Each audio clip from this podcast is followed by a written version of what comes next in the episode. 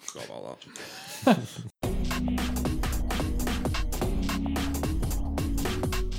All right, guys. Episode 22 of Don't Spoil the Ending podcast. Yep. This is a podcast about TV, films, games, and just entertainment in general. Um, what we do, we, we we talk about like what we've done in the week, kind of TV shows, games, what films we might have watched, and uh, then we'll talk about a big big film at the end. Um, this is episode 22. Uh, my name's Nick. Hi, I'm John. And I'm Sam. Fantastic. I'm doing it again. I'm saying fantastic because Joe did it. Th- this podcast is fantastic. I, I do agree with you. Very good. um, right. Uh, has anyone got anything they've done in the week? In fact, there's one thing we want to talk about first, isn't there? Yeah, I could jump straight into it. Um, the la- last week we did, well, not last week, but the last time we did an, an episode, we were we- we said on the podcast we were going to gallery night, we called it, Gallery night, yeah. and uh, that was straight after the last podcast, and uh, we wanted to just talk about that, didn't we? Um, Yeah, I just mentioned that before we got onto that. We had no podcast last week because of the bank holiday in the UK. So we thought we'd have a weekend off. yeah, yeah. Yeah, so uh, yeah, sorry about that. no, no pod last week, but uh, Uh, well, there was, there was Twin Peaks and Game of Thrones. yeah, Game of Thrones Game of finale. Thrones finale. We were making space for that. That's what was happening. That's a particularly good one. If you want to go and check that out, even if you don't watch the show, just go and listen to it anyway. That's the that's the the only episode Joe's been on in a while. Yeah, yeah. Joe made a return on that. Mm-hmm. Yeah, check that one out. Uh, yeah, so two weeks ago, the last show we did, we did like a homemade gallery night round at Ben's house. We mentioned it on the night, didn't we? But we had like uh, chili, we had pizza, popcorn, Hot dogs. hot dogs, nachos, beers. Nachos. There's like like um, sweets and stuff that you put with your you put with your popcorn, didn't you? M&M's and mince rolls. Yeah, popcorn toppers. Yep. Yeah, we all contributed to it, uh, and we watched a film round at Ben's on a projector, uh, Cooper's projector, Didn't didn't, didn't which lasted the night. yeah. Luckily. Got to the end of the film and then the bulb went. yeah. I Bulb was was really lucky legs. that. Uh, but yeah, we watched. Uh, it was a great night. I, I really enjoyed it. I had, a- had a good laugh. Had some good food and stuff. Yeah, it's time. And we watched uh, Blow, Yep. the Johnny Depp classic Blow. yeah, we did. Yeah, what, what do you think of that? I, I really enjoyed it. Um, I'll talk about it in a bit, but um, um, when I talk about Narcos, but like the the, the there's um Escobar in the film. It just because of Narcos, he didn't feel like Escobar. Yeah. And I noticed it was the actor from the Fear the Walking Dead as well, the dad of the family. Yeah. And like, you can't be scared of the dad from Fear No. the Walking Dead, can you? It was like, oh, But but like Johnny Depp was amazing in it. His You think so, yeah? Even though he was uh, what's his name, Jimmy Savile. yeah, it looked a bit Jimmy Savile-esque towards the end. Yeah. Tracksuits made a Tracksuit, prominent blonde appearance hair, in there. Yeah. big like uh, shades and stuff. that was good. Uh, I I enjoyed it. Probably give it a very light four out of five. I think we discussed War Dogs a few weeks ago, and to me, it's very much in the War Dogs ballpark. Feels like they're doing like a, uh, was it Ted Demme? I think who directed it. Uh, and it feels like it's a, very much an attempt at like a Goodfellas kind of clone. Not clone's not the right word, but going for the same feel as Goodfellas. But just something about it. It was a true story, but something about the story just didn't get there for me in terms of like, Goodfellas is amazing kind of thing. Yeah. This one just didn't get up to that level for me. It just there wasn't enough there to hold hold the story for that duration kind of thing. But I, I enjoyed it. Very like four stars for me. Yeah. I can't. To be honest, I can't really remember much about it. I think I just watched it as a sort of uh just entertainment. I wasn't really, just, I wasn't really taking it in and just sort Right. of just it was a it was all right film. I think the point I I would disagree on the Johnny Depp bit, where I just I didn't think his performance was too good in maybe maybe more in places than uh than throughout the film. I thought there was some some parts of it where I was thinking "That- it's just not not very good acting. I didn't think Right, to be okay. honest. Um, I, I can't really even remember many part any parts where, as an example, but it's just sort of some of the conversation sort of just seems very plain and just straightforward. Yeah. It didn't seem acted. I don't know. Maybe you don't want it to be acted, but I think he started off really, really strongly earlier on. yeah, But as the character got older, he had trouble conveying like the middle aged kind of yeah, J- Jimmy Savile. he had trouble conveying that part of thing, but I, I thought it was good overall. But like I say, for me, it was just very much they're trying to do a good fellas, and it just never got to that to that level for me. No, it's good storyline and sort of it's. I feel like it's well adapted and stuff like that, and it Yeah, has a crossover with Narcos and that kind of the Pablo Escobar kind of feel to it, and sort of it's it's another you feel like there's a lot going on with Narcos and sort of like those types of films that it seems like, well, like I'm saying, American Made has come out recently. Oh, yeah. And that's a similar film to Blow, where that's doing uh, cocaine um, Smuggling, smuggling, uh, which Like, like does homemade include. cocaine smuggling almost kind of thing, yeah. But that does include Pablo Escobar in that oh, it does, in right. American Made. So I feel like I've watched Blow and then American Made, which it almost feels sort of like a not a rewrite, a rewrite or a, a modern adaptation, but it's uh, it's another spin on sort of like the Narcos Yeah, at the moment. It feels like the same story, just from different sides almost. Yeah, like uh, see a you've seen the different pilot of the point of like yeah. yeah, yeah, yeah, that's good. Oh, just on on, on the blow thing. Uh, any highlights of the film at all for you guys? I honestly like. It's been two weeks, so I can't. I can't can't remember. It's like I remember enjoying the film, but I don't know if it was just because I was there with like everyone who was there. I enjoyed Yeah. the, the night more than anything. Yeah, Penelope Cruz was a bit of a highlight. She was quite uh, Oh, quite good in the yeah, film. Definitely. uh, and it made me laugh on the night as well when I think it was Heggie brought up the point that at one bit Johnny Depp's main character has been betrayed by another character. And Heggie was like, "Why does it get Pablo to kill him? Go and get Pablo to kill him." But it's like, "Oh, Pablo, Pablo, please, Pablo." that was quite Best good. mate Pablo. Yeah, qu- quite enjoyed that. if we do, if we do another gallery night, I'm going to point out the speakers were the wrong way around. So your left and right was uh, reversed. oh, night. really? Speakers were facing the screen. Yeah, I, I did notice that. Yeah. Just me being picky. Uh, to be fair to me, though, I was actually in front of the speakers, so I, I was fine. I was on side on, so yeah, that's true. yeah. But uh, what would you rate it out of five? I wouldn't watch it again. Uh, Ever? I- probably no, probably not. Really? Um, I'm not even sure if I was watching it on my own that I would have continued all the way through the film. Um, free, middle, middle, middle road. Better than I so- thought. Three, I mean, I, I'm probably just gonna uh, pretty much copycat you at this point. I'm going with a four. four. Four, four's wow. Yeah, so Gallery Night was a big success all round, wasn't it? It What, what, what would you rate Oh, the actual night. night? actual night five. Five Enjoyed stars. it. Yes. Yeah. Yeah. Definitely. We got to watch a bit of The Office afterwards as well. That's always good for Yeah, a laugh. yeah. So, yep. That was good. Fantastic. Um, well, uh, has anyone done anything since then that they want to talk about? Anything they've watched? Anything Yeah. played? Anything like that? I've got a game if you don't mind. Jump into a game quickly. Uh, Madden 18 came out last week, I think it was. Uh, and I- I've really got into it again. I'm loving it again. Uh, every year when a new Madden game comes out, there's always like a honeymoon period with it where for the first few weeks, you're just like, oh, why did I stop playing this? It's the best sports game ever. But then after those couple of weeks, you realise all the, the same old problems creep in. Like defensive AI comes into it and stuff. You're like, oh, this is why I stopped playing. uh, so I'm still in the honeymoon period at the moment. I'm still loving it. But I'm pretty sure in a week or two, the old problems will creep in, and I'll be like, "Ah, I forgot about this, I forgot about that. But uh, other than that, I, I'm I'm loving it. It's great sports simulation. Ultimate Team's amazing on it. So yeah, loving it so far. Cool. Um, I've got a game or two, a couple of games. Quick mention for Egg Inc., which is the mobile game that I've been playing for a long time. I was actually going to bring this up today because I was thinking Joe's not on it, so we can't dictate what can and can't be talked about. um, but yeah, I've actually been playing it myself. You got into it a bit more again. But I think you've gotten a bit further than me, haven't you? I've got a bit further in that I have now completed the game. it's taken me around, I think, eight months of solid, Yeah. pretty much playing it every every day Oh, of gameplay. Um, So I'm on this mission where you have to lay 25 trillion eggs. right, okay. and I've, I'm I'm now I'm only just now I've gotten to it like where I can actually do it. I'm at the graviton eggs, and I just ha- had to keep prestiging until I felt I was ready, and now Yeah. I feel like I'm ready to just just drag it out. I know your exact feeling. There's sort of like a, later on, I think after you've done all the achievements, you get trophies where you have to get a billion chickens on each farm. so basically, when you prestige, you get bonus soul eggs. Right. So, which increases your percentage, so you you can earn more money and stuff like that. So when you go back, it's so hard to earn money to upgrade your farm enough to make it worth going back and doing those eggs to get a billion chickens. Yeah. So you have to proceed and proceed and sort of like you get to a point where you go right. I'm going to do that egg.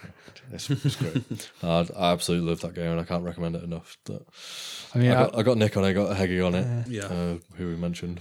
Well, I should give it a look. While we're on the phone games, do you mind if I just quickly mention one while Joe's not here? go for Get it. them in. yeah, I've been playing a Score Hero quite a bit on the uh, the phone this week. I believe there's a Score Hero two out. I've not even not even touched that one yet. I'm still on the first one. But yeah, I love it. Really basic. Uh, what what do you call those kind of games? Where Kind you- of, you flick the ball, don't you? And Yeah. sort of like uh, it follows the path of your finger, and it's basically like flight control, whatever that was called, where you've got to land the plane Yeah. instead of that, you've just got a football. You're just kicking into a net kind of thing. but uh, yeah, I love it. Uh, I'm in season two at the moment. I've been I'm way behind in terms of the other guys at work. I'm still like way way way behind. But yeah, loving it. It's a, a lot of fun for a free game. You know. But you've been taking the time to three star everything, haven't you? That's right.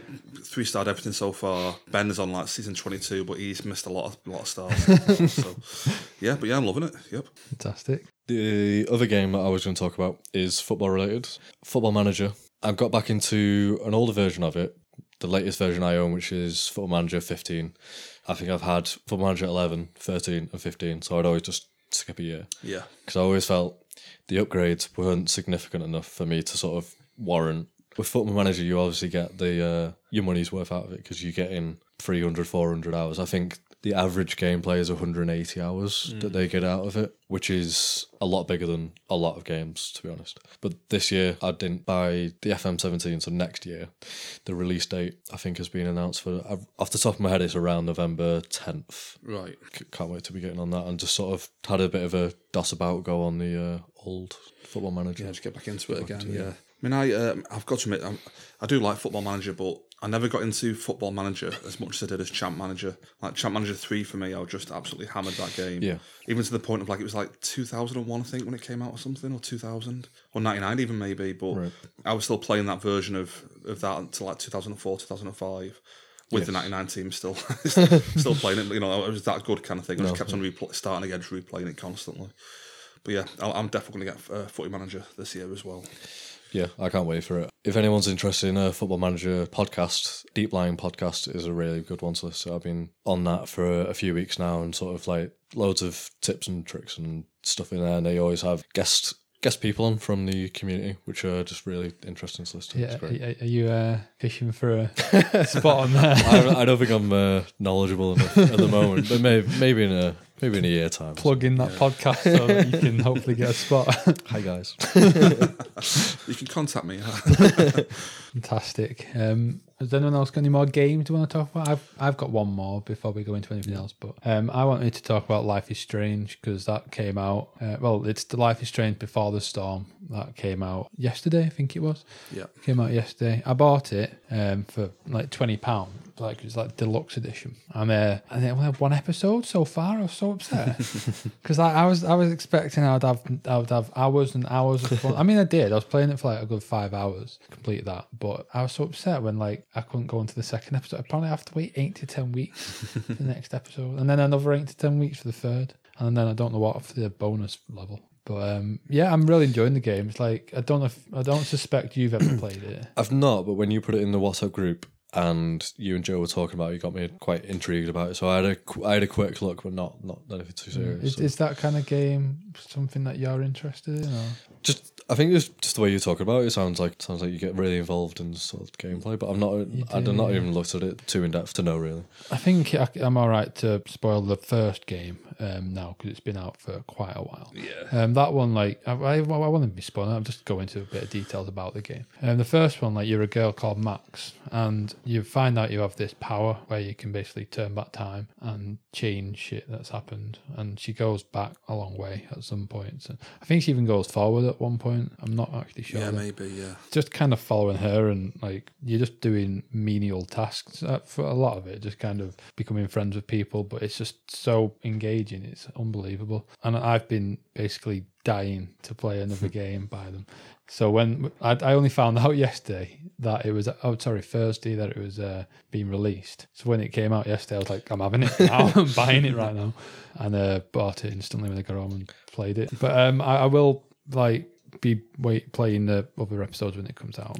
Um, but this is a this isn't like there's no powers in it so far. I feel like they might have hinted at one coming in the next episode, so I'll, I'll have to wait and see. But I'm really enjoying it. I, I won't spoil it for anyone because I know you want to play it, I'll play it eventually. and, Yeah. and any other listeners. I don't want to spoil anything for them, but it's really good and it's like true to the Life is Strange fashion. It's quite emotional. I was curled up in a ball crying by the end of the episode, to be honest, um, like a little girl. Um, no, um, yeah, I'm really enjoying it. Can I ask a question about these episodic games? Because I've I've been off. Oh, I have Steam and sort of like, but I don't. I've not bought a game in quite a while. But there are more of these episodic games coming out, like The Walking Dead and everything like that. Is what what is the deal with sort of like how these work? I feel like Telltale have kind of Yeah. brought these into the limelight, haven't they? And with like, I think they started. I think it was the Walking Dead one, which pretty much got the most attention. I think it was one it Walking Dead, Game of Thrones. and then they've got Batman and all this. But um, it's kind of like a point and click kind of game almost, but in a roundabout way. Basically, like you you control a character, but then you'll go up to something and you can look at it or you can pick it up.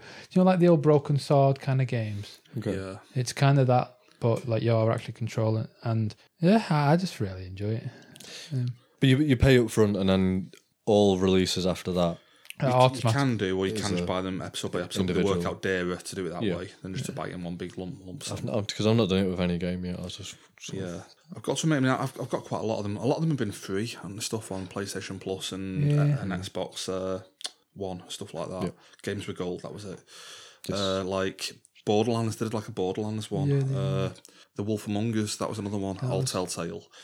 And like I do like them, but they're only as good as the writing because they're all just essentially the same game, Yeah, just doing yeah. the same thing, and they're only as good as the actual story behind it, kind of thing. So That's it. Though, like, like you get, you can kind of control the story yourself, though, can't you? Because, um, like each game, like whatever you do affects the ending. So, like, there's multiple endings you can have, but um, everything you do along the way affects every other bit coming after, kind of thing. yeah, I'm, I'm not sure. I was just thinking though, because you're talking of episodic games. I know there's a Resident Evil, and I'm sure that won't be the same style, will it? I think it is Revelations. Yeah, Revelations two. Sorry, yeah. That like, is it pointing? Well, you know that kind of. yeah, similar kind of. Oh, is it? You'll have like action moments like you do in, the, in these games as well, but for the most part, you're just wandering Oh, around okay. exploring. Like, yeah, So it's the same kind of thing. I know Same kind that's. of I think thing, the first episode's free on PlayStation all the time Yeah. for that.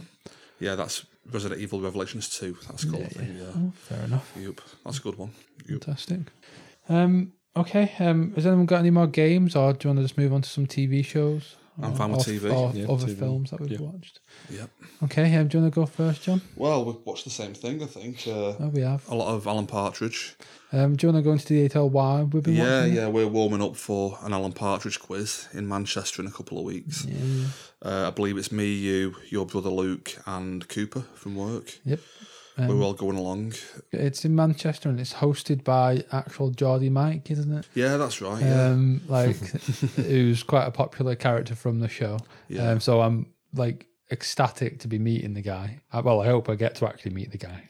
Um, I'm sure once we've won, they'll let us on stage. yeah, for a bit. definitely, definitely. Um, yeah, I'm dead excited for that. But um, talking of Alan Partridge, like I've watched two episodes of I'm Alan Partridge so Yeah. far. I know you've watched. I've burnt through Knowing Me, Knowing You. Yeah. That was amazing. And I'm like three episodes in now to I'm Alan Partridge. But yeah, I mean, I'm sure most people have seen it. They know what to expect, kind of thing. Uh, the reason that we brought it up as well this week was the Richard Madeley uh, video that's going viral. Uh, he's been hosting Good Morning Britain. Is Yeah. that, that right this week? Because Piers is off on a summer hol- holiday. So he's been hosting that and doing his best Alan Partridge impersonation all week when he's been doing it. it, it's too good an impression yeah. that it's like that it's put on. It's oh, it's it's uncanny like Yeah. the way he does it. I think it's almost like a self fulfilling prophecy. it started out that Coogan's an impersonation of Madeley. now over the years, it's like he's now doing an impersonation of the impersonation of himself. it's like Richard Madeley playing Richard Madeley. Kind of. Like the bit when he's talking about beaches, we, we, we talked about it in work. The, the best bit is on about uh, beaches. He's like, "Oh, nice beach, nice sand, nice beach, beach."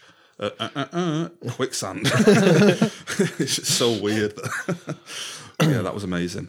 But yeah, it's all that kind of stuff in Partridge. You know, uh, just really awkward, uh, like a bit of an awkward know-it-all into. You know what I mean? He just gets himself into trouble. Yeah.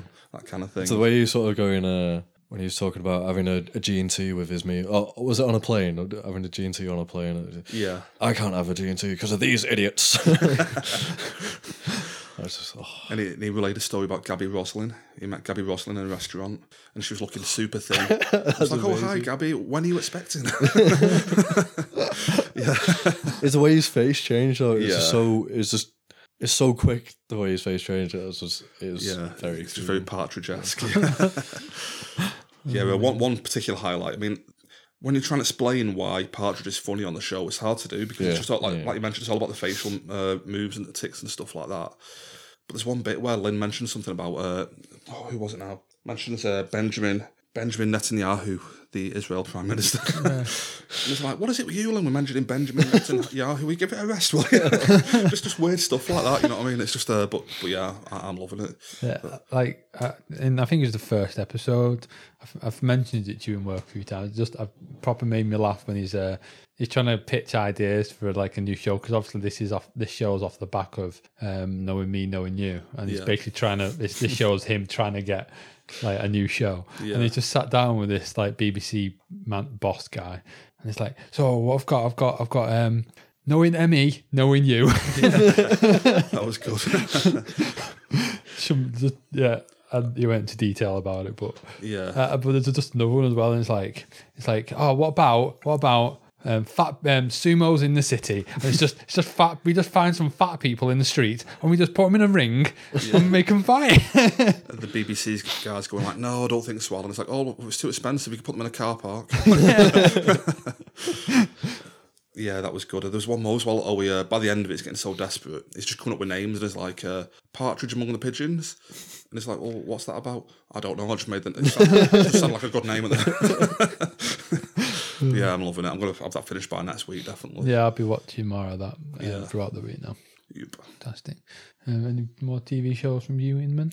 Uh, no TV shows, but a couple of films. Have By all means, yeah. Uh, like I said, American Made, which I went to the cinema for, which is a rare outing for me. Yeah. Uh, Got to give a shout out to Jenny, who was doing the market cast, who gave me the form to fill in. Oh, yeah. Forgot forgot about that. So hi, Jenny, if, you- if you're listening. Hopefully you are. did, did you give the link, or did you tell her to I, follow? I told her that we're on iTunes. Just give us a Google and stuff like Yeah, that. just check so, it out. See yeah. what you think.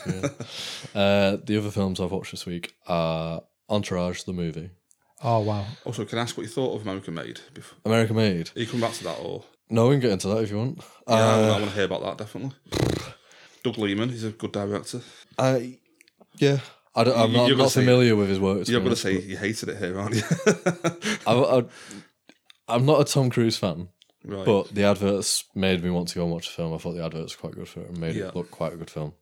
Uh, is it Domhnall Gleeson? Domhnall Gleeson, yeah. I'm a really big fan of his. I didn't know he was in it. He's in it. He's, I suppose, one of the main characters in it actually. Right, Um, okay. Because he's part of the CIA. Uh, so he's making uh, Barry, who's Tom Cruise, go undercover and stuff like that. And okay. he offers him the job. He's he's really good in it. I'm, I'm a big fan of his. Um, the film overall, like I said, good story.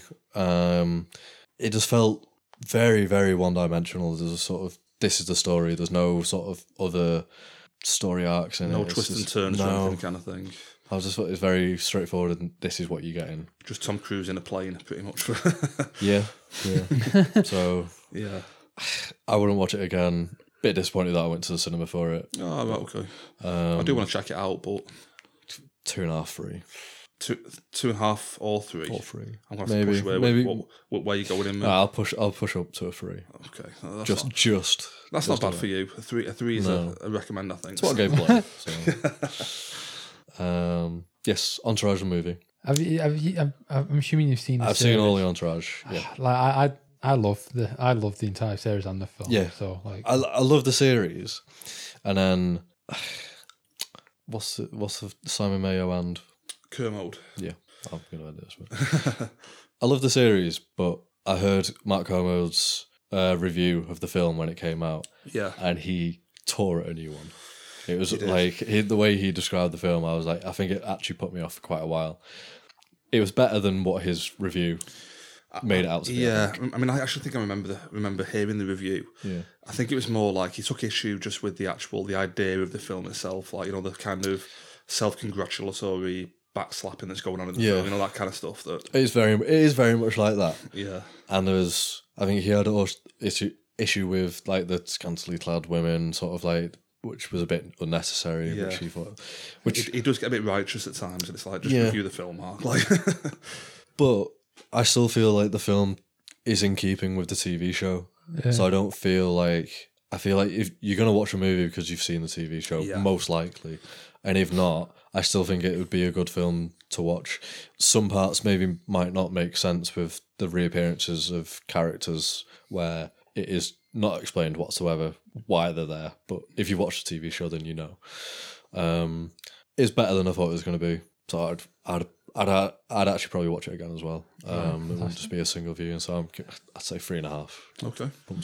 I watched it when it came out, and I, I never watched the TV show, and I thought oh, it's Mm-hmm. fine. It didn't affect, didn't offend me or anything. It was perfectly middle of the road for me. So Just talking about Entourage though, I can't remember. It's been a while since I've watched it, so I can't remember names. But the, his manager uh, is is absolutely something Goldman or something. Is it? Ari Gold. Ari Gold, how's it?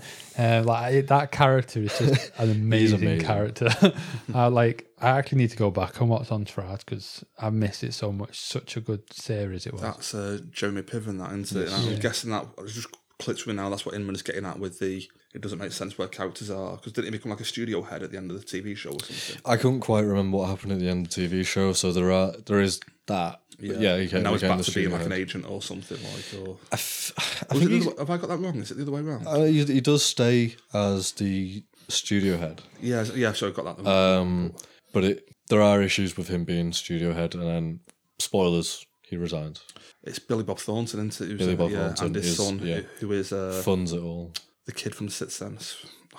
Haley Joel Osment. Right. He's his son. He's actually quite good in it because you, really dislike him and stuff like that, and then he he- he just comes across as a spoiled brat when Billy Bob Thornton just like sends him out of the room when they're in a meeting. It's kind of like, oh, it's, yeah, I Doesn't thought it Ari was quite Gold funny. like proper like tear a strip off him? And Billy Bob's Yeah. like, "Yep, you're right, but I'm gonna have to fire you because you can't talk to my son that way." yeah. Um, Yeah. that was a better film. I thought it was gonna be. Like, I, I, I properly need to go and watch it because I, I tried vil- filling the void uh, and Entourage left by watching. Do you know, um, like Matt Wahlberg, he produced a, like he produced that obviously, and he, he produced uh, Balls as well. And I was trying to watch that because it was. It, I, I feel like they were trying to like do the same kind of thing, but with Dwayne Johnson, and and it didn't quite fill the void for me. So I. Short, short of them bringing more entourage out, I'm just gonna have to go back and watch it. Aren't I? I might, I might go back and watch it because it is a good TV show. Uh, the second film was, or the third film, Third. whatever I'm up to, is The Hangover 2. Oh, I watched half of this the other week. what did you make of the half that you watched? I'm guessing it was the first half. it was the first half. It was right after watching The Hangover one, and it doesn't compare very well to the first one. I don't think so. I've not seen the first one in a long time, and I really didn't like the first one. This just feels like a remake of the first one, but in a different location. You don't like it? I I actually liked the second one Oh, more than really? I liked the first one. Really? Because I've not watched the second one purely because I've watched the first one and hated it. I actually hated the first one. And I Yeah. can't bring myself. To Well, this is probably why I've not really watched the second one or third one. Is there a fourth? It's like five. Uh, three. Um, yeah, I didn't really don't like the first one, so that's that's why I've avoided this one for such a long time. I think, uh, but it was on Amazon Prime, and I thought just stick that on, and actually turned out to be really good. okay, cool. Um, any, anything else, or Uh, no, I'm done. I think. I'll go into some TV shows I've watched. Though anyway, I uh, I've, over the last week, basically yesterday, Narcos came out. Season three, and and like, I'm a big fan of the series. I love season one and two, which followed Pablo Escobar. Season three, Pablo. Oh, Pablo. and um, season three follows. Uh, it's still the same detective, which is uh, Prince Oberyn from Game of Thrones, um, and he and, and it's following the cartel that took over from Escobar after his. I was going to say untimely death, but I, I don't think that quite. Um, Did he die He- at the end of season two? uh, it's spoilers, but yeah. So I don't know whether he'd just been jailed or something like you know. But so I yeah, mean, he you, actually you died. know what happened to him. yeah, I think everyone knows that. Yeah, he's literally the, the, he's been jailed once Yeah. uh, in the series, and then he kind of got out, and then he's uh, he obviously got killed. Yeah. Um, and now it follows the cartel which took over from him, um, which it's like Cali Cartel, I think they're called, and they're mad. But yeah, I I watched the first episode yesterday, and I really enjoyed it. Um, can't wait to watch the rest of it. Um, I'll probably be able to. I'll probably watch that by the end of the weekend, so be able to talk about that more next week. Um, have you? You've not watched any of it yet, have you? Not at all, doing it, yeah. or- I do. I, oh, I'm definitely going to at some point. I'm just finding it really hard to get through TV shows like recently. It's definitely in my book, definitely one of uh, Netflix's best original series. Um, but yeah, I'm, I'm I'm can't wait to watch that. Um, another show I watched. It's uh, Amazon Prime original. um, which came out I think last week. I think, and it's the Tick. Um, I watched a long time ago. I think it must have been a year or more ago now.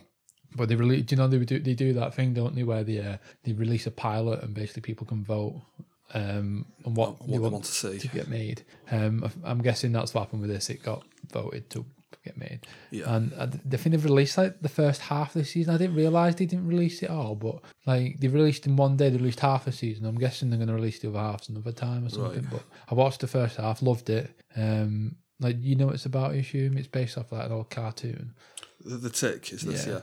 Yeah. I mean, they actually did a TV show about 10 years ago, I think it was. Oh, it was uh, with that guy with the deep Patrick voice. Warburton, Patrick yeah. Warburton, yeah. Uh, and that, I never actually saw the TV show at the time. People raved about that. Oh, did they? And I think that got cancelled quite early, or they did a pilot at least, or Ah, something like that. And now people have done this show, and people who liked the old one are not too happy with the new one, Oh, you know, stuff like that. Like so, yeah, the, I, I mean, I loved it. I never watched the old one. I, I do believe there was a cartoon, and it yeah, might have been based off. I don't know if it was based off comic or not, if it was just a cartoon. But yeah. I'm not sure myself. it, Yeah, it's funny, um, and it's a bit of a superhero thing. So yeah, I'm enjoying it so far. So uh, I'll I'll probably be able to get back when I've watched the rest of the season. I'm not even sure when that's coming out. It drops. Yeah, Yeah, I love that.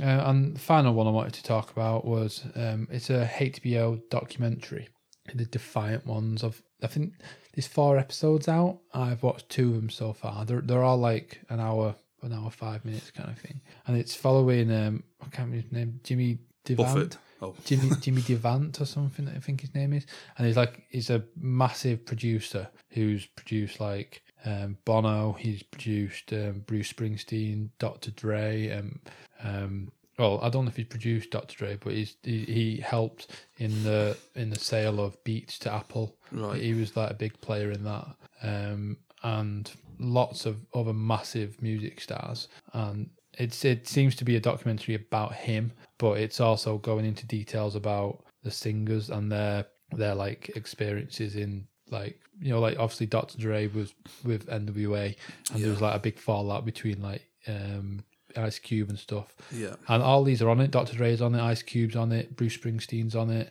um, Bono's on it, um, and Jimmy Devant is on it himself. Um, it's really interesting. I'm really enjoying it. That this was a recommend by Heggy. You mentioned Yeah. him earlier, um, and I just never got around to watch it until today actually, and I'm really loving it. So yeah, yeah. I remember Heggy mentioning that one. Yeah, in uh, in work. Sounds good. Yoop. fantastic. Um, I don't know. I've, I've got one film. If that's okay, I'll jump into. film? Yeah. I'll just burn through this. I've not got much to say about it, but I watched again this week for the first time in like probably about 20 years, maybe. Uh, the Usual Suspects. You ever seen this? I've not, you know. Uh, I mean, my memory of it was it came out around about the same time as Seven. And I remember my sister saying, "You- You've got to watch this film. It's got a big twist, just like Seven at the end. Kevin Spacey in it again, stuff like that. So I was like, Yeah, I've got to watch it. Loved it back then. The twist blew my mind, kind of thing. Uh, and I've had it on Blu-ray for ages and never watched it, so I thought, you know, finally pop it in, give it a watch. Uh, it's directed by Bryan Singer as well, who did Oh, like right, all the great X Men films Yeah, and stuff like that. One of his first films. He was only like about late twenties when he made this film, and it really boggles my my mind that like somebody in the late twenties can make a film that looks this good. You know what I mean? Like uh, I, I could barely put my pants on until I was about thirty, kind of. You know what I mean? Like get dressed in the morning, like and like people in the twenties are making films that like have this kind of like artistic level to Yeah, them. yeah. Uh, but yeah, it looks amazing. Uh, great cast. Kevin Spacey is great. Yeah, the only th- the, yeah, it, it, like this is one of the one of the big films that made it made him kind of thing. Yeah. This and Seven, like a double double whammy. Uh, I mean, the only thing is, it's one of those kind of films that it relies completely on the twist. So when you know that, it, it really loses the impact kind of thing on a second watch. Uh, what's that film I'm thinking of? Not The Hangover Two. Uh, Shutter Island. I'm thinking of. Have you ever seen that? Was Ronda Rousey any good in it? Or? I don't think she was in this one. uh, uh, Shutter Island, it's got a big twist at the end of it. People love Shutter Island, and I do like it, but for me, it, it doesn't work on a rewatch because, like, once you know the twist, it makes everything else seem ludicrous Yeah, yeah. before it. And this feels a bit that way. It feels like there's a lot of twisty, turny stuff in there just to try and throw you off from what's a very simple story. You know, you know what I mean? Yeah, it's dressing up a simple story to make it look more complicated than it actually is. Uh, but I still really enjoyed it. Like I- like I said, it's great filmmaking. It looks amazing. Great cast. It's just the it, it totally loses the, punch from that first time watch. So I'll uh, I'll give it like a four, out- very heavy four out of five. Uh, I might watch it again soon, see if I can bump it up, bump it up there or something. But yeah, really enjoyed that. Um, I think we might have to take another little break. Oh, sorry, just one last thing on Usual Suspects as well. Uh, you'll be interested in this. Was watching it, and the detective in it, I was like, "Where? I've seen him before. Where was he? Where's he been from?" Yeah. And it was his voice. I was like, "I know him from somewhere." Looked it up, and it's Gustavo Fring from uh, Breaking Bad. Ah, like, He looks like a different person. Is that young kind of thing? I was like, Oh, "Oh, right. It's Gus Fring. Yeah, ah, amazing. It's pretty good. Yep. Fantastic. So you can move on now. Fantastic.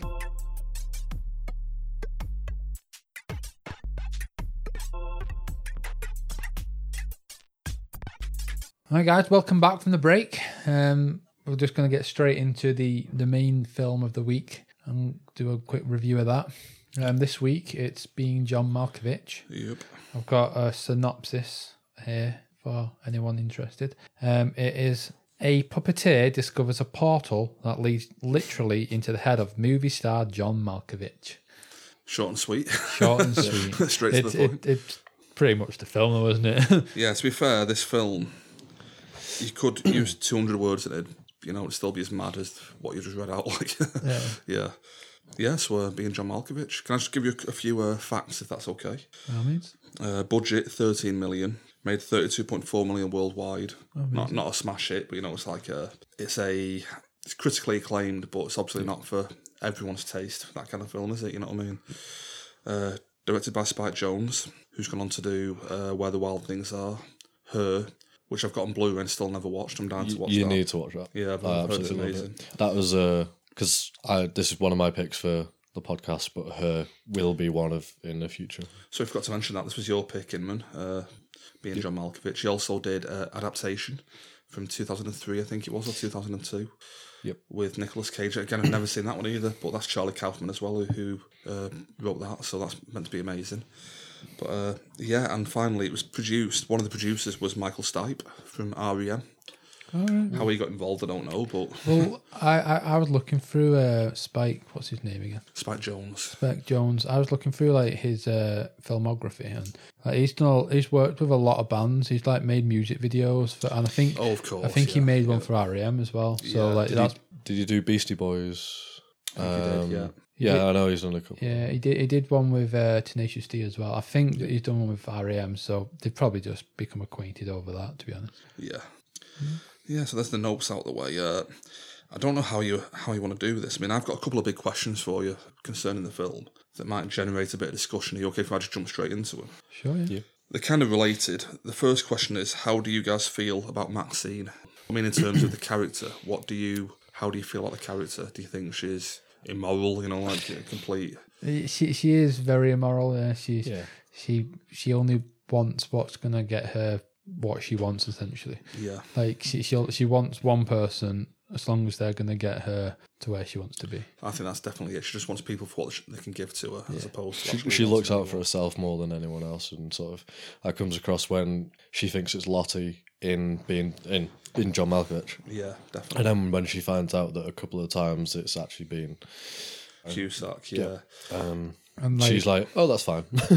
oh, like, at the beginning, like she was disgusted by the idea of a puppeteer, yes, and then like when she finds out that him being a puppeteer of John Malkovich, she's like, "Wow, this is amazing! I can I can become amazingly rich for this." Yeah, I love that. I mean, the fact that there's a line where she finds out that John Cusack can basically puppeteer Malkovich better than Lotte can. yeah, And she's like, great, he can puppeteer Malkovich and I can puppeteer him. So, like, you know, I'm controlling Malkovich essentially.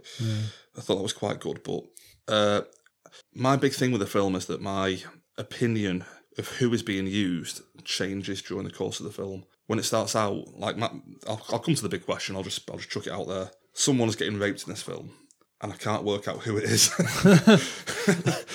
Do you know what I mean by this? Like, yeah, when you find out that John Cusack is controlling Malkovich, you're thinking, God, like he's essentially raping Catherine Keener. But then you find out she's not bothered. So is John Malkovich getting raped?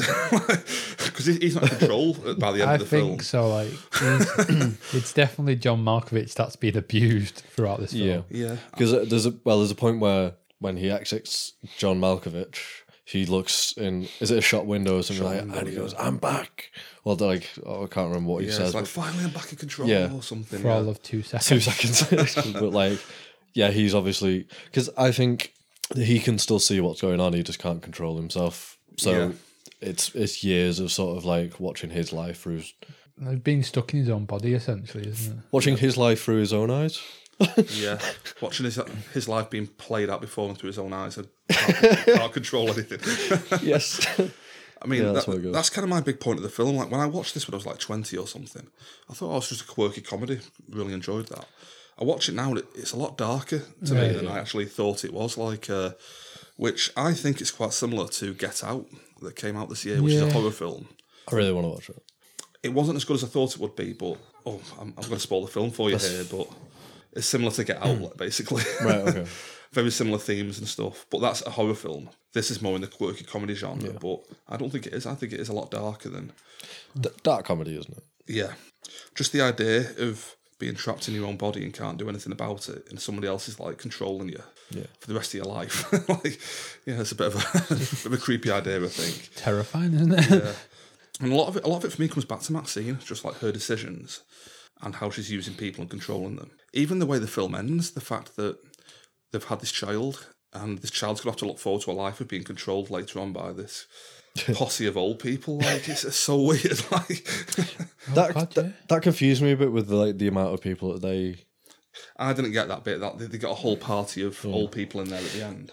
But wasn't like he wasn't he in the child at the Yes, end? He was. he he was stuck in there because he can't control her because what was it? He's absorbed or something like that. Yeah, they he's make a it. big point about if you stay in the Malkovich body after midnight, you get absorbed into the uh, the newborn baby, and you're trapped in the subconscious because you at that point the, the baby's mind isn't formed enough for you to control it. So you get absorbed into the baby, and you can't control anything. so that's basically what he was doing. I don't know whether he's trapped in there or whether he's just still using the portal, just now control now, just watch through the kid's eyes. That's what I was wondering because we Yeah. like we, he obviously wasn't stuck in Malkovich because he got booted out. he got booted out and th- th- then Maxine is it? She went off with his missus yeah, uh, with Cameron Diaz Cameron Diaz. Yeah, and uh, and yeah, he's basically watching it. It's weird how obsessed he is with her though. Like even after like she literally just bummed him off for yeah. for Cameron Diaz, like he, he's still watching her. It's like wow, this woman. He's just like obsessed with her. Mm-hmm. It's weird. And I mean, I do. I think Catherine Keener looks quite nice in this film, but I don't get the obsession. To be honest, you know, I don't know why he's so completely obsessed by her. Just another thing to do with Maxine. There's one bit where she's making out as if she's really liking the fact that Lotte is in the Malkovich body when they're making love, and she's getting off on the fact that Lotte is. She's like, I can, I can feel your feminine femininity coming through Malkovich, but it's not really that, is it? She's just more getting off on the fact that the two people watching her, like in the same body, kind Yeah. of thing because it makes no no change whatsoever later on when, when John Cusack is doing it. It's no different for her, you know, and because he can control the body, body better than Lotte can, she's actually happy about it. a lot of this film comes back to Maxine for me, really. She does seem to be sort of like the the main. I mean, I suppose to for it to be in keeping with the film, she is the puppeteer of the people around her. yeah, totally. Yeah, um, where she makes makes everything happen really because she's the one that goes to John Malkovich and sort of get like uh, involves him, but she gets Schwartz to sort of go through the portal and does does the portal with it, but she's the one that wants Lotte and everything like that. So she's she seems to be the figurehead of uh, everything that that goes on in the film. really. yeah, definitely. and I found it interesting the bit where John Cusack has just learnt about the portal and he runs to her to tell her, and she doesn't believe him. But then she gets a phone call later on. She's saying like, "We can make money out of this." Like, you know, she's gone from being like not believing him just to a money making idea straight away kind of thing. Again, with the sort of like, well, I can make it work for me, sort of like, Yeah. it doesn't matter. Like, It's very revealing about her character. That that's the first thing she comes up with. She wasn't even believing him twenty minutes ago, and now all of a sudden it's like, yeah, can make money out of this. But he clearly didn't think because he wants Maxine. He clearly didn't even think that he, she's being immoral or sort of like that. Um, that he's being used because he was just like, oh, so that means I get to spend time with you, like. Yeah. and she's like, well, yeah, I suppose we'll be business partners. He's fine with that. Like say the whole thing of how she only wants him through Malkovich. She's like, I'm, I'm fine with that. you know, it's just a very weird, messed up Yeah. relationship kind of thing. yeah. yeah, I believe Nick, you were a fan of the uh, who we find out is like the guy behind everything. The old guy who runs the uh, The Office. Yeah. I can't think of his name, Lester, but Lester. Lester. That's right. Yeah. You mentioned a scene earlier. I've, I've, I've. I've just like because the whole film it's just it's weird isn't it like every like every I was reading about like the writing process and like it started off as like a film uh and and it was just supposed to be like a couple that kind of cheat on each other through someone else or something but like it, it wasn't a, it essentially wasn't this film to begin with and then he just started adding just weird bits to it and like apparently one of the first things he added to it was was the seven and a half floor because he just thought like some mad idea kind of yeah, just a just a weird. it's like the idea of a seven and a half floor, and it's Yeah. it, and then- then like you get, when when he's up there, he's talking to the receptionist who's just like doesn't understand a word he's That's, saying. that scene is just amazing. I love that scene. Yeah. Just like I think that's that's quite early at the start of the film. It's like the first fifteen minutes for me are just absolutely hilarious Yeah, with yeah. that that scene where she Yeah. just she's misunderstanding. She's like jest, and he's like, can't make out a word. right now. then then, then the, the following um, scene where where he's being interviewed by Lester, and it's the one that John's on about.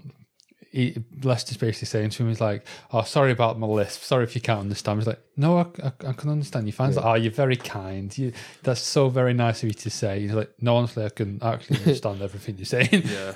And it's like, what, what's she called? The woman who works on like Luna or something like that. I can't remember. And it's like, you know, I, I, I appreciate it, but you know, she's got a degree in speech impedimentology. that's great. like what? And he, he said he like uh he's his like isolated isolated tower of indecipherable speech. Yeah. Like I was just like that's just that's such a good line. Like and that reminds me, uh, he's got a really weird name for the dance. The dance, something dance of despair that he does later. Yeah. You know, the puppet dance. And he does it as Malkovich, but it sounds very similar to to that, that that phrase which Oh, came out with then. Yeah, like something like the dark dance of despair or something like that. Yeah, I thought that was good. Yeah, it, it's it's also very weird. The film, like the entire film, is just very weird. Like Yeah, I mean, I think it almost takes place in a kind of like hyper real, stylized reality. You know what I mean? Like uh, this world where puppeteering is like a, a profession. I understand what you're saying, like with the hyperreal kind of feel of it and the weirdness of it, but I feel like it it almost does make sense to me. I don't know why. Like it just seems I kind of don't get bogged down with the the the uh, intricate details of it. Sort of like if, Yeah. if you if you start thinking about the portal too much, like they they literally just fall from the sky, or like essentially the side of the screen. Yeah. Because it's like there are no effects of them coming out of a, a wibbly wobble portal. Like you just drop out the sky near the Yeah. New Jersey Turnpike. But Yeah. like, I a couple of times it did come up like, I said, well, would the portal work like that and stuff? And I was like, mm, I'm not going to look into it too much because I don't want to get bogged down in that because I think that would start to spoil the film. it is a really that is a talent in itself to just do something like that, and you don't not that you don't question it, you buy it. You know what I mean? It's like, yep, I'm going to go with You it. just you just take it as Yeah, given. it's like, Yeah. yeah, this film's clearly working on that level. I'm just going to go along with it. I, I hate to keep going back to this comparison, but it's very Twin Peaks ish to me. Very Lynchian. You know, he does a lot of weird stuff, portals, all that kind of stuff, and you just go with it. Something about the way Spike Jonze or David Lynch or Charlie Kaufman writes it, just something about it. You don't question it, you just, you just buy it, kind of thing. Whereas another director might, you know, have trouble doing that kind of thing. Yeah. The uh, the seventh seven and a half floor. Like I love the production of that and sort of like that it, it looks exactly like an office. Just yeah, miniature. just the ceilings brought down like because there's everything in there that you expect to be in there sort of like the, the um water Yeah. dispenser Water cooler and like Yeah. even like the uh, the strip lighting on the ceiling. yeah It's, it's it's just an office. it's but exactly the smaller. same but everyone's crouched down a little bit I just thought like it's it's great that they just kept that like exactly the same way and sort of like it's not just it's not pandered to sort of like that they Yeah. they thought they had come up with all these different ideas because the office is smaller it's literally like the desk is still the same size and the chairs are still the same size. Every, it's just the, the Got ceilings. to hunch down. it's got the filing cabinet, but like literally directly above a filing cabinet is a clock because it's like They can't hang it on a wall. Yeah. I love, I love it. I love the seven and a half floor. Like, I love the fact that they're going up in a lift and they have to literally press the emergency stop and then crowbar the door open. yeah, It- it's clear that he's looking at that he's a bit like weirded out by it, and she's just like seven, seven and a half floor. She's like, your first time? I'll see you through it. Uh, I mean, again, I'm getting boring with logic here, but what do you do if you're the last person in the building on that seventh and a half floor, and you've got to call the elevator to get out, get out of the building. Well, that's the thing. They did. I'm sure they did call it at one Did they? stage, and it, it does stop at that floor. Right. So oh, again, you've, got the button on that side, haven't yeah, you? Yeah. So you're looking, yeah, Yeah. It's just details again where sort of uh, Yeah. yeah, One little detail I do love, like there were so many times throughout the film where they're in the office working, you can just hear the buzzer going off in the background because somebody's trying to get out of the half floor. So the doors get open and they get out. Like and just every, every so often, you'll just hear the, the elevator in the background just going off. Like, Yeah. that's quite good. So good. I've got a few points to go into if that's okay. Yeah, have you guys got anything more you want to? I mean, there's a, there's a few scenes I want to talk go into, but you go on your. Well, you go for yours first. are literally like points kind of things. I just I just wanted to mention the I love this scene. It's when uh, Malkovich kind of goes into his own head, Oh yeah, and and, and he's sat there in a restaurant opposite a large-breasted woman, but with his head on top, and everything everyone says is Malkovich, and everything on the menu is Malkovich. Everyone around him is Malkovich. Yeah. There's even a singer on the stage going Malkovich, Malkovich, Malkovich, yeah. Malkovich. so good. It's the little kid that gets me. The little kid at the table with a Malkovich face. It's yeah. like, whoa. Oh yeah. when that happened, I was like, ooh. That's too weird. And just for the comedy of it, I just love the bit where he, he first portals in there and everyone else is going Malkovich, Malkovich, Malkovich, Malkovich, and he's just like Malkovich, just terrified. Oh, so good. yeah, I've just got a few quick points if that's okay. Yeah, Yeah, by all means. just to fire through. Uh, I like the bit where Lotte is in John Malkovich. And you can just hear a weird little comment. It's like, "Oh, sexy." it's very When, when he's in the shower. Ooh, Yeah, that like feels washing nice. his legs. Like, oh. And that's something actually. I didn't totally get the whole thing of her want, uh, thinking she was a transsexual. They kind of get away from that a bit, I feel. But she goes into Malkovich and comes out and is like, I'm, I'm a transsexual. I want to become a man. Yeah. But if you're finding a man's body sexy when he's in the shower, like, how does that work? Do you know, do you, know- do you know what I mean? The- A transsexual doesn't necessarily mean you're you're changing your sexual preference, or does it? oh, I don't know. She said transgender. Did she? I don't know if the Yeah, I should probably uh, make more notes. but she she goes into a guy's body and then it is attracted to a woman. So is she being is she attracted to the woman? I suppose. Yeah. So Yeah. maybe that's the Maybe that's the uh, the link. the thing. For, I was just thinking of the whole, all the little comments like, "Oh, sexy." that was very good. Uh, the puppet show early on, on on the street where there's a little kid watching the puppets humping against the wall, and the dad. Ah. That was punches- amazing. Just Yeah. sort of like Like you mentioned, the first fifty minutes making you laugh. I think that's one of the bits. that is one of the because it's like he goes over to you like you motherfucker because he goes to the shop afterwards and then sh the first thing that she says is like oh not again. Must happen at a, a weekly basis like yeah, stop doing this one show, John Cusack. Do do a different show from now on. uh, yeah, the one little comment in the film. There's a bit early on where I think she teaches the bird to say he's putting me in. She she's put me in a cage or something. She's putting me in a cage or something like that. right And then later on, when John Mal- John Malkovich, John Cusack puts Cameron Diaz in a cage, she's going, "He's putting me in a cage. He's putting me in a cage." I don't know what kind of callback that is like. Do you know what I mean? But it's just a, wi- it must mean something like that they put it in there. as if but- she was gonna like fly the bird out the window try and save her. I don't know. also, but it was it's, Cameron Diaz is saying that when she's getting put in a cage. She's like, Oh, almost right, okay, mimicking yeah, the yeah, parrot from earlier. Like, so I don't know what I don't know why, but it just seems like a weird detail to put in there. Like, if I think Right. it just goes with the the the, the, the theme of the film, though, doesn't it? Like it's like instead of instead of um, her um, the parrot repeating what she says, she's repeating a parrot. It's yeah, like, that could be it. To be honest, yeah, uh, everything's backwards in this film, so yeah. that might just be all it is. And just on that as well, that made me laugh as well. There's one bit where she's in the cage all tied up, and John Cusack's like, "Oh, what have I become? What am I doing here? This is ridiculous."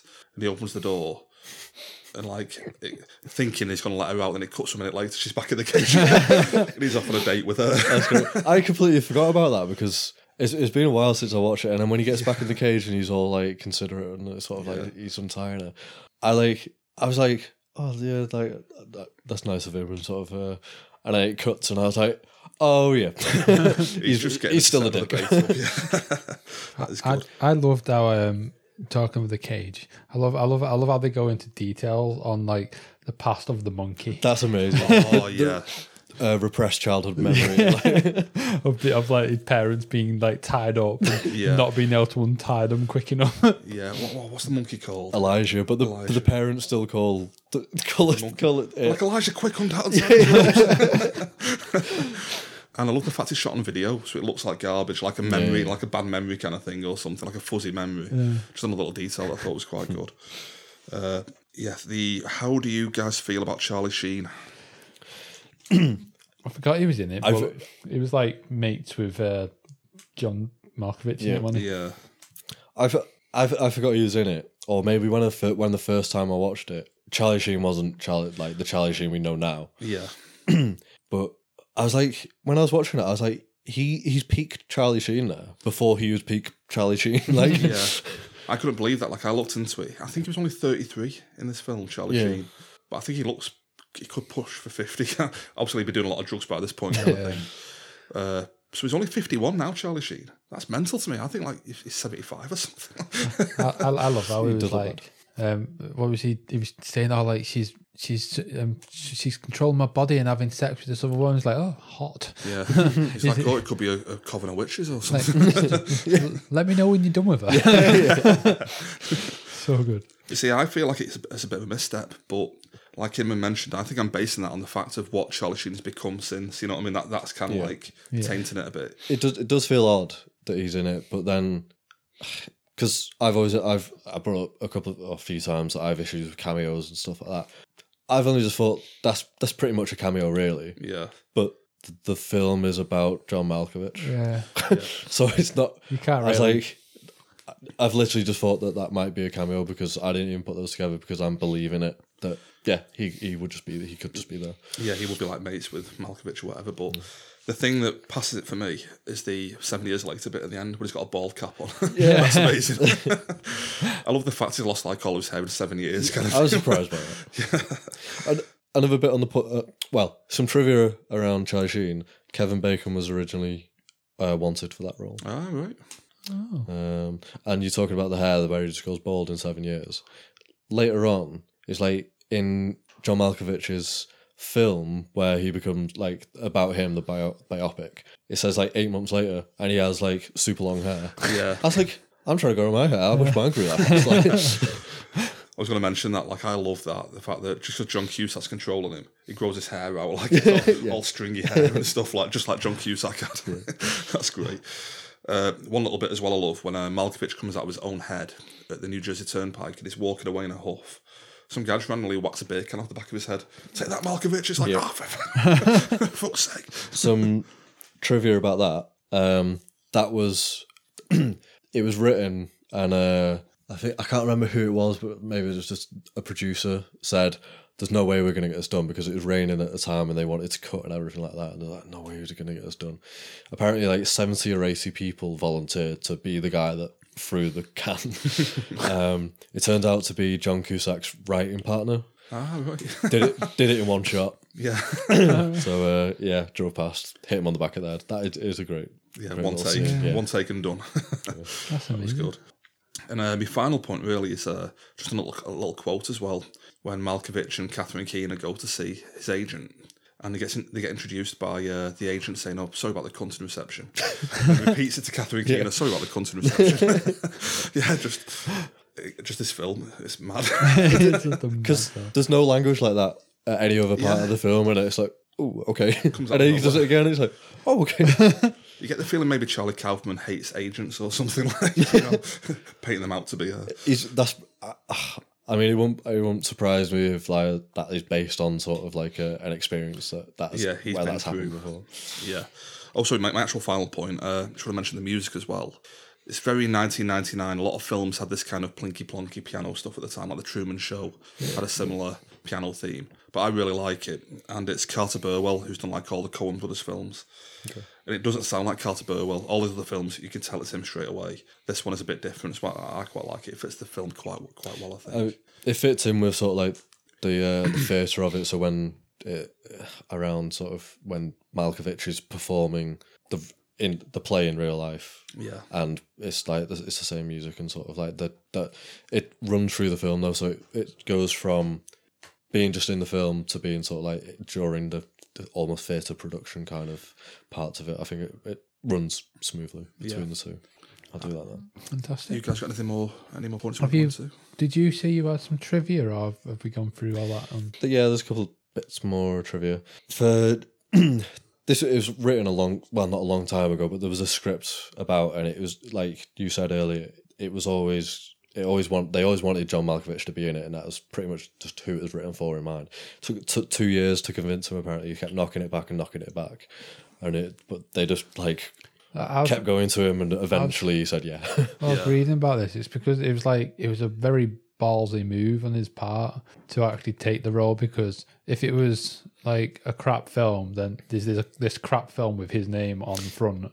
yeah, Like so, that's going to be associated with him. And if he takes the part, then people are always going to associate him with this film as that character. yeah, So like either way, it was gonna it was gonna be a big move on his part to take the part. So like, I mean, hats off to the guy for actually doing it. Like I don't know if I'd be able to take a It's, film yeah, it is a risk. take isn't it? like accept a role where like someone's controlling me and I'm just being that much of an idiot Yeah. as myself. And like there are a couple of like pot shots, not at him in the film, but it's a hard role to take. Like where Catherine Keener's describing him, she's like, "Oh yeah, he's got you know stubble and male pattern baldness, and he's got a too prominent forehead." Did they run past him before Yeah, that's was written? like, Did he read this bit? um, talking of how his roles are perceived, there's a couple times in the film where the taxi driver, I think it happens again, but the taxi driver says, "Oh, you play a jewel thief in that film," Yeah. yeah. and he's like, "Oh no, no, I don't play a jewel thief," and um, he actually ends up playing a jewel thief in Johnny English four years later. Ah, right. So he eventually did play a jewel. Yeah. Self fulfilling prophecy. Um, maybe maybe that role was already planned though. So maybe maybe he was just doing a nod towards it.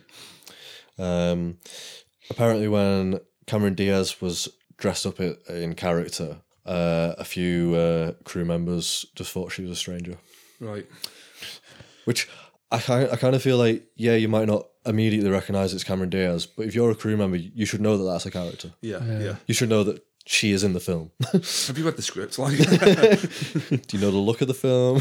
I've got to admit, I thought Cameron Diaz was amazing in this film as well. she is really good at it. and uh, like looks wise, I can imagine not recognizing her because even facially, she doesn't look like Cameron Diaz. Apparently, No, she I, I, th- there's another thing I was reading. Like, apparently, the makeup artist, like, she's saying, like, she had such a hard job just trying to make Cameron Diaz look like a normal person. I mean, I say normal. She doesn't exactly look normal, but looking not like Cameron Diaz, Yeah. essentially. But I think facially, she looks more pretty and natural in this. If you get rid of the hair, like you know what I mean, Yeah. than she does in you know when she's made Yeah. up in other films. Kind of Ap- thing. apparently, like, it, it was, she had quite a hard time getting to her to that point, Yeah. kind of thing. I'm not a fan of Cameron Diaz, and I think this is one of the this this is the film where I go, she's good in this. Yeah. Yeah. There's a lot of other films where I go, oh, I don't like her enough. It's funny. I mean, I, I, I used to be quite a fan of John John Cusack, and recently he's not really done much to write home about. But back then he was doing stuff like this. He was doing a high fidelity. You know, he was doing a lot of good stuff. Hmm. And uh, even John Malkovich, since this film hasn't really done anything I can think of. Yeah, Johnny English, exactly. Johnny English, yeah, yeah, Of Mice and Men before 1999. yeah, definitely. That's quite early. That one. That's the one that sticks out in my head for John Malkovich. Con Air's my big one for yeah. Cyrus the Virus. Any more trivia or? Last piece of trivia is uh, John Malkovich's middle name is Horatio in the film. yeah, I noticed that. Do you know his real middle name? Is it not Horatio? It is, it's not Horatio. Vincent. no, John Matthew Malkovich. it is John Gavin oh, Malkovich. Horatio. I don't know where Horatio came from, but that's. was that the bit when he was doing the puppeteering, like the puppeteering video or something? It, ca- I'm not sure it's ever mentioned in the film, but it comes up on screen during Yeah. his biopic. Hmm. Mm. That's good.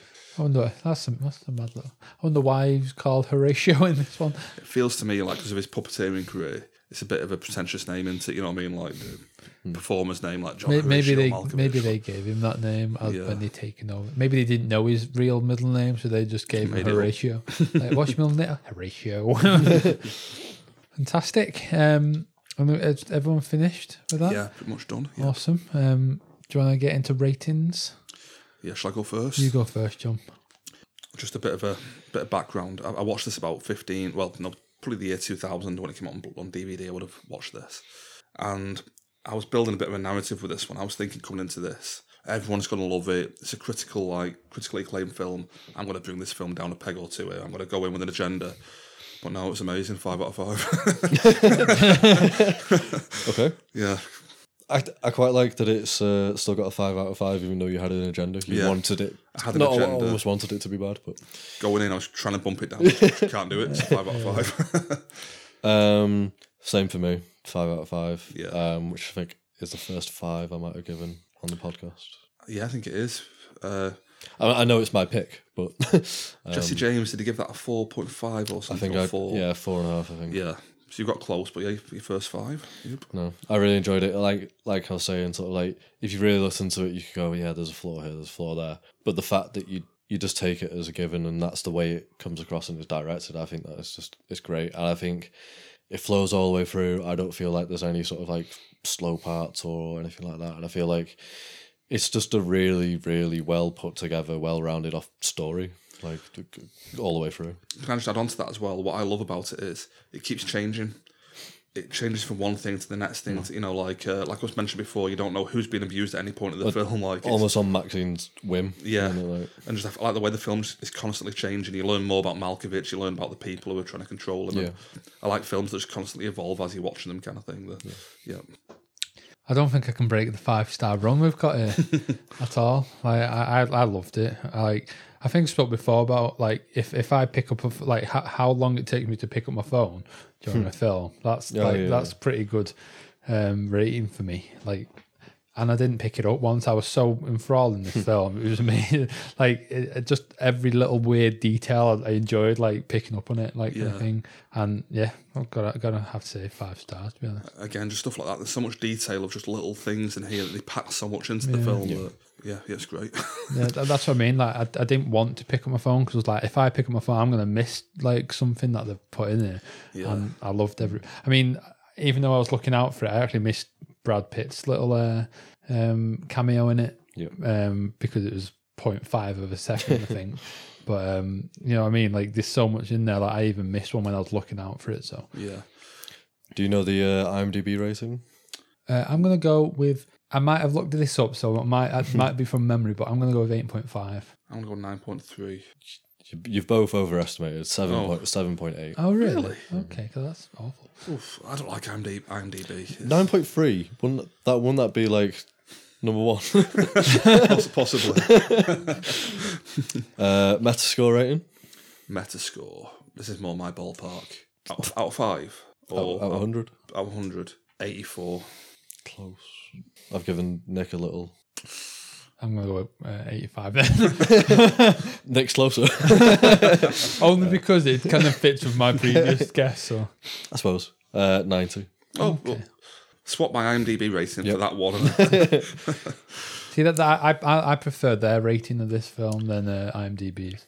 I prefer Metacritic to anything That's else. the- Like Yeah. Rotten Tomatoes, Metacritic's my favourite. Have you have you got the Rotten Tomatoes one there? Or? I don't have the Rotten Tomatoes. I don't look. I mean, I'm not interested. As long as we've got a 90 there from Metacritic, I'm happy with that. This is the first time, even though we're down to a three man team today, this is the first time any film has got an all round five stars. Yeah. A- average rating. Five. Five. stars. I That's, have to think that. on, on average, this film is literally the highest rated film we've ever spoke about. it is. Previously, it's Wonder Woman, but that doesn't count. There's only two of us who watched that. And Oh yeah.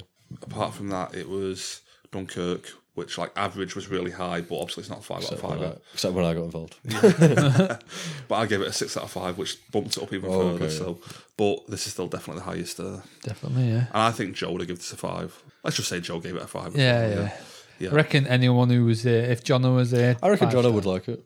John, oh, I don't know if he's seen it, but I'm thinking Joe because it's Charlie Kaufman, and I'm pretty sure he wrote Eternal Sunshine. I was gonna say this. Feel, feel, there's a similar feel to Eternal Sunshine. yeah, Sunshine. definitely. A lot of the mechanics of the, you know, the way in, in that one you can go back and do stuff. It's, The mechanics feel quite similar to this. Yep.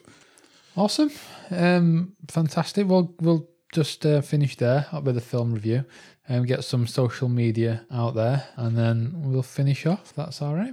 Yep. Uh, we- we've got a, a Twitter which is at DST Podcast, and we have a Facebook which is at No, it's facebook.com forward slash DST podcast or just search in the bar for Don't Spoil the Ending. Um, I can be found at DSTE Nick on Twitter, that is. Um, John, are you are you found on Twitter? Yep, I'm at Taylor 1980. Inman? I am at Rubik's Football. Oh, fantastic. And that's it. Do you want to mention the film for next week? Oh God, we've got a film for next week. Um, I, I actually wanted to do like a horror film.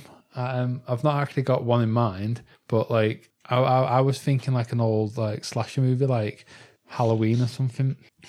Don't know, Is is anyone okay with? Is anyone up for watching Halloween next week? I'm fine with Halloween. It's a bit early, but yeah. True, true.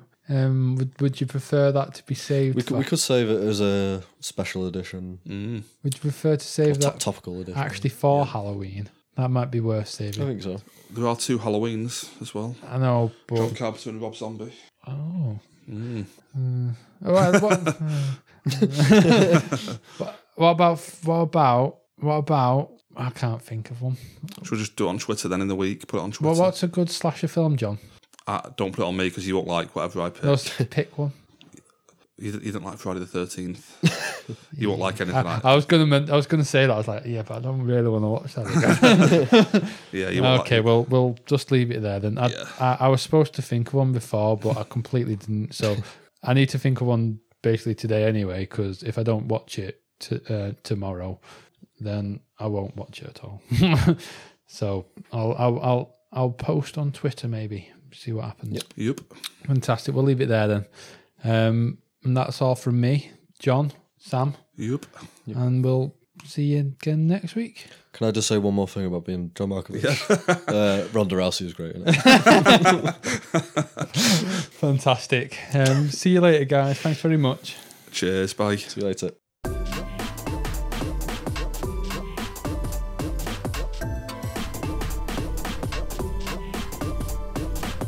Ronda Rousey surprised me that she's actually quite a good actor because she was in it.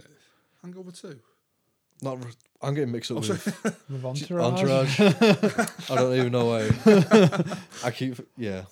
I was, just I, gonna say, am just gonna edit that out. oh, don't leave it in. I, I was literally just going to say, like, oh, that's quite surprising. I think I just wanted to. I wanted to bring up Ronda Rousey when I was talking about Ah. Entourage, and now I'm just like Slipped it in too late. I just started thinking about Entourage again. oh, please. Leave- Please leave that in. That's good. I'm not leaving that in. No. As producer, I'm taking that. Ari Gold over there. Yeah, Hangover. I don't even know what I was Did going you, to like say. the, hang- did you like the Hangover Was there I think so. the boxer? Which one was he in? Uh, Mike Tyson. That's the Hangover. Which one? One and two. Wasn't it one and two? Yeah. That's who I meant. He turned, Is that who you're talking about? I'm reckoning that's who you're on about. So, Inman, the Hangover 2. I, d- I don't think I'm going to talk about it anymore. Just cut the Hangover 2 out completely. oh, that's good, that. Please put a bit of that at the end. That'll be an outtake. Yeah, the I'll, I'll leave it as an outtake.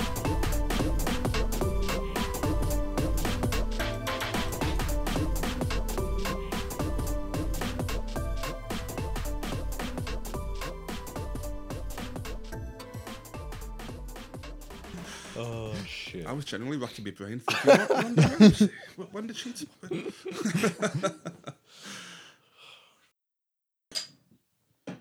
You can just talk about Hangover 2 from scratch if you want. No, We'll I'm just just cut- leave cut it. off at the start and just go from there, yeah. I'll, I think I might just go. Yeah, I watched Hangover two and it was pretty good.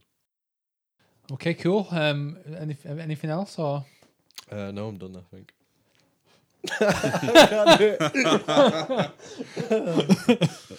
Oh shit! I tried so hard. I thought I thought I got through it. Then. I was like, I was going to say, when you're like, no, no, that's it. Are you sure? was there not another film? you want to talk about Hangover 2 or? no, I'm joking. no, I'm done. That bit's together. All right. Okay, Right, well, I've got um, a few TV shows. yeah. oh, I'm so sorry. Inman's got the laughing fits